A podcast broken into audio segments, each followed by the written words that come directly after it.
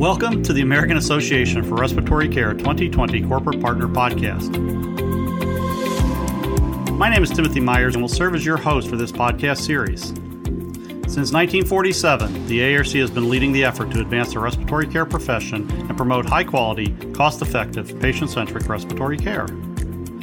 The combined efforts between the respiratory care profession and industry in pursuing unique and innovative ways to improve both the quality and outcomes of our patients make us natural partners in today's healthcare continuum. Today's podcast will highlight Monaghan Medical, a 2020 platinum level corporate partner. Joining me today is Bill Seitz, the Vice President of Sales and Marketing for Monaghan Medical. Bill, welcome to today's 2020 Corporate Partner Podcast. Thank you very much, Tim. It's good to be here. So, Bill, let's start off a little bit uh, and tell us a little bit about Monaghan's mission and philosophy and how it revolves around its respiratory care division and its products. Yeah, thanks, Tim. I, again, I appreciate the invite to share a little bit more about Monaghan Medical. I joined the company about seven years ago. I was here at one point uh, for another stint and uh, actually went to uh, another one of your uh, companies that uh, in respiratory and came back seven years ago. The company actually was founded in 1981 up in Plattsburgh, New York, which is upstate New York, uh, almost all the way to uh, Montreal, Canada. And uh, it's really exciting right now. We have um, a 65,000 square foot facility that we opened up in November. So we were in the same building for that entire time uh, since we were founded to just this month. And uh, just we're real proud to open up this 65,000 square foot facility from the ground up. So we built the facility and uh, I was at the groundbreaking about a year ago. And so we're quite proud of that. Uh, this uh, facility at Monaghan will house our all of our warehousing, production,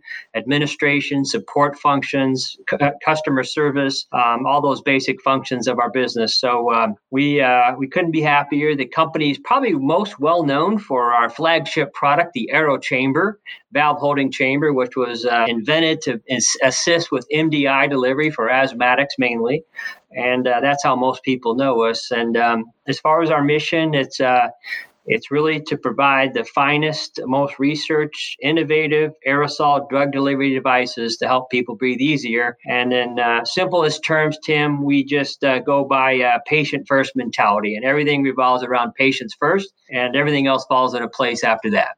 I, I, think you've given us a little bit of insight about your company and, and its background. Let's let's talk a little bit about its culture and your employees because you know I know you were one of the first uh, uh, companies out there that really kind of started to employ respiratory therapists and, and utilizing them as consultants and as educators and those things. So tell us a little bit about your your culture and those employees. Um, yeah, we're super proud. It's probably what makes Monaghan most unique and really why I'm so happy to be employed at Monaghan our culture is unique uh, in that what's unusual these days is most of our employees are here at least 15 years uh, tenured out in the field. Uh, we have many employees that are 25 years plus. Our actual one of our original employees is just now getting set to retire in March, who uh, runs our plant. So we have people at average 15 years up to 25, 30 years of employment here. Uh, so it's quite a stable culture and kind of a neat family environment. This really goes back Tim, to um, the culture that was set forth by our founder, uh, Dr. Mitch Baran, who I know you've met before many times at some of our uh, uh, events that we've had at the AARC meetings and BOMA receptions and so on. And um, he was a childhood asthmatic, and some people don't know that. So he was a severe asthmatic as a child. And um, really, back then, especially, you know, back that many years ago, was very limiting to people and children, especially. And parents were always real nervous about your kids when they had an asthma or respiratory illness. So it was something that he was very, very passionate about uh, his whole whole life. And the company really, um, the philosophy was one built around trust and respect and integrity, uh, innovation, and these values, even though uh, Mr. Baran passed away a few years ago, are really our core values that we hold to today. Uh, he also was a very uh, generous and uh, philanthropic person, uh, believed very strongly investing in communities and employees that we uh, that help build the company. So that was really going back to what I said first about where we're located in the new facility uh, really why we selected to rebuild our facility and our new plant in Plattsburgh, New York. It's frankly not ideal, probably, to be in upstate New York in the very northeast of the country, uh, particularly in the next couple months. But it was very important for us to reward the employees that helped build the company. So uh, that's what we did. You know, I love having these kind of conversations and, and talking with reps and, and, and, VPs and others like yourself because you learn a little bit. And, and, and I did not know that about Mitch. And it kind of really explains a lot, not only about the product lines that you guys have focused on and, and, and, and innovative and, and move forward, uh, but it also talks a little bit, of, I think, about the culture and the people uh, as you just mentioned, that uh, I find it very interesting as I do these, and, and and maybe why I've been in respiratory myself for 30 plus years is that uh, it doesn't matter if you're talking to a bedside clinician, uh, an educator at a school, or or folks in industry like yourself. They always talk about quality, innovation, and putting patients first. And if you're in healthcare, I think you got to put patients 1st Mm-hmm. Yep, agree. Couldn't agree more. So you, you, you, talked about the the founding product being the Aero Chamber and, and very familiar with it, and you know obviously it's been around for forty years and in a lot of enhancements since then. But tell us a little bit more about your respiratory products and and, and potentially future developments uh, that you can at least speak about because uh, you're more than a spacing or holding chamber now. You guys have really grown that portfolio and and really looking at not only asthmatics is kind of where you got your start, but in other respiratory disease pathologies. Yeah, no, that's that's a great question, Tim. I'm glad you asked. We uh, obviously uh, have uh, expanded our product portfolio to uh, not only aerosol delivery devices, but airway devices and things that uh, are going to have a, a, a, solid impact on on patients. So, some of the unique things about our company and kind of how we got there, as far as research and where the uh, you know where we may be headed, a lot of this is founded in not only these relationships we have with customers out in the marketplace and finding out what gaps there are and what real needs there are and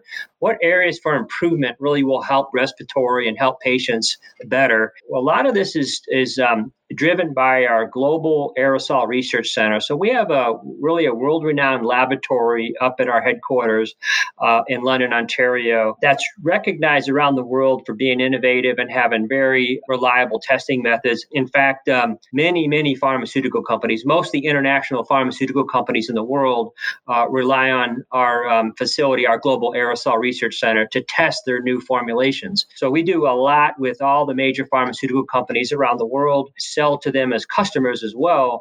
And so that drives a lot of our research and kind of the direction we we uh, we take the company in product development. Um, we have about a, uh, hundreds of patents, I should say, hundreds of patents on products. Um, it's pretty neat when you go to our headquarters. We have a wall of uh, just an, of a patent wall of framed patents, an entire wall of hundreds and hundreds of patents. That's uh, pretty exciting to see, and uh, that's led to some of the innovative things that you you I know know about Tim. Uh, things such as the breath actuated nebulizer, and, and and you know where we thought that was important to reduce medication waste and reduce uh, staff exposure to aerosols that are delivered into the environment. Um, that was a, you know, at the time was a really important help, I think, to a lot of clinicians that they welcomed. Um, and of course, we talked about Aero Chamber. We're on I've lost track, maybe our 10th or 12th iteration of that product line. Everything from uh, u- using MDI uh, valve holding chambers to deliver to infants, to neonates, to trach patients, to ventilator patients. So all of those adaptations came from doing a lot of research and what was kind of lacking in the marketplace, uh, which was uh, important. And uh, again, uh, and you're very familiar with this as well. Uh, when uh, we've taken advantage of some of the programs that you offer um, at the AARC meetings uh, on an annual basis for the focus groups, for instance, and that's always been helpful to us to get some insight from customers who these frontline people and what they're dealing with, and uh, what's going to be most helpful to improve some of the products or, or look at new product areas we don't have currently to help them out. So um, all those things are, um, you know, uh, important for us to keep moving the industry forward, making better devices that are more efficient, more cost effective, and have the outcomes that uh, you know all of our products we want to have as the uh, the number one or number two product in that industry uh, to really help patients. Well, obviously, you've really highlighted the the importance of, of technology and innovation and research and design in, in Monaghan. But I know through things like Peak Performance USA and your sponsorships at ARC Congress and other things with the ARC and, and, and other associations, you guys are very vested in education. And that's not only educating the clinicians, but educating patients. So, talk a little bit about uh, the things that you guys like to invest in and find beneficial from an education standpoint. Yeah, well, a couple of things going back to these um, these focus groups that we've always participated in at the ARC. That's been super important for us to get what's missing. And a lot of times, it's opportunities for clinicians. They're so busy, and you think about what they're going through right now. The uh, the opportunities to do training or how to get CEUs in light of the fact that nobody can go attend meetings right now. All these educational things we've tried to look at, and a lot of that's driven by our own staff. We have roughly 50% of our folks that we have at Monaghan are former respiratory therapists. As they would say, they want to be called current respiratory therapists that are doing something else because that's their first love a lot of times, and they just find a different way to um, exercise it. But uh, things such as uh, uh, KOL podcast. So we're doing a, um, more of that recently, where this became important for us to uh, expand. We can't go into the hospitals in, in some cases and do one-on-one in-person training or product in services or um, any of these types of, uh, of CEU programs. So we've developed a lot of these training programs that we've invested in by doing podcasts and posting them and having virtual in services and virtual training and virtual CEUs. And we've had, I mean, just uh, hundreds of thousands of hits on most of these activities that we've made available out of necessity really this last year because of, uh, you know, what we're limited in and what we've been forced to do with the COVID. Yeah, well, it won't uh, really be a 2020 conversation if we don't talk about COVID, I guess. And and so you know, I think one of the things that uh, has made it unique is that not only did this pandemic materialize compared to things like MERS and SARS and and H flu and some of the other stuff that that seemed like it was going to be a pandemic. We we are in a pandemic right now, and it's a respiratory pandemic. So, what types of opportunity and or challenges has COVID 19 uh, pandemic brought to you besides the ability ability to do face to face education? Yeah, unfortunately, it wouldn't be 2020 unless we talked about COVID. Uh, I wish it wasn't the case, but um, in in my uh, 25 plus years, it's the most rapid changes that ever took place post COVID. So, uh, most of the time, and all the, the, things that you mentioned that were concerns in the past, never had this kind of impact and never really brought a respiratory pandemic like this in our lifetime. The, uh, the, the, the, issues and challenges were not just limited to testing and PPE. The market changed so quickly in March um, that there was this massive rush to figure out not only how to treat these patients of this new disease, but the massive rush on the business side. So we're things we're trying to figure out at Monaghan Medical, such as the rush to um, solve supply chain issues, uh, sourcing, uh, inventory management, panic buys, and how we resolve that and balance those. Demand shifts. So I don't need that, but I need this. These things all change virtually overnight. That even a business is kind of fine tuned and experienced as we were caught us off guard and we weren't prepared. Now, we had some advantages being a North American company with North American manufacturing. So we were in a much better position than a lot of companies uh, that I think were really caught off guard. But the changes and challenges that this whole thing brought were just endless. And a lot of it was not only on the, again, on the clinical side and trying to figure out the best way to treat all these patients and what tools they needed. But the business side was equally important because without the tools, um, no one was going to be able to have all the things they needed, whether it be ventilators or whatever the case, uh, PPE to treat these patients in, in the best way. You know, but the uh, the changes have been on the business side just. Uh, uh, you know, enormous. I mean, if just as an example, for years and years, we would have been at the AARC we would have uh, had a fantastic time with all of our customers and have people in the booth and have parties with customers and attend the, the, the, open forum clinical sessions and you know learn a lot in person. And that's been replaced by going uh, to, you know to online virtual meetings and, and chat rooms. Of course it's not the same. Um, it's what we have to deal with today. Uh, we'll get through it. And i think in the long run some of these refocusing on um, the supply chain and efficiencies and sourcing will be a benefit to a lot of people when we get through it, but not until then. Yeah, no, you know, it's interesting. Uh, I've done probably a half a dozen of these in the last uh, several weeks, and supply chain is always one of the first things I hear about. That it, it was a challenge, but also an opportunity. I can't get uh, a toilet paper still, but I can get ventilators, I can get aerosol generating uh, devices, I can get everything except maybe PPE in a lot of hospitals. But you mentioned, uh, you know, panic buying, and and so did you see that? And how did you handle things like panic buying, trying to order and stock up on things for fear of not getting them? Yeah, it was a big challenge for us, honestly. And um, what we did on the business side is we did we calculated how much uh, business we got on an immediate basis due to the pandemic in March, uh, and then we measured that against uh, what the traditional buying patterns were.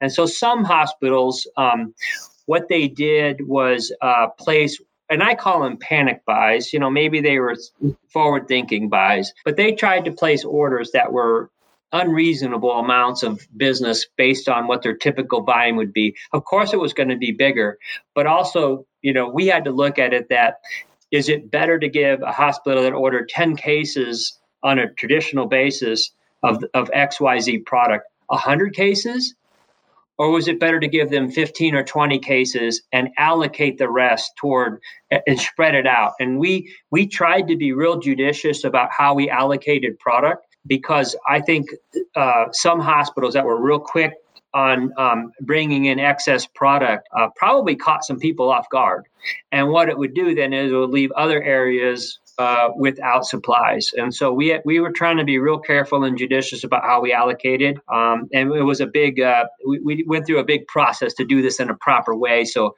we would be fair, um, responsive, but yet know that we were going to be limited on how fast we were going to be able to build up inventory.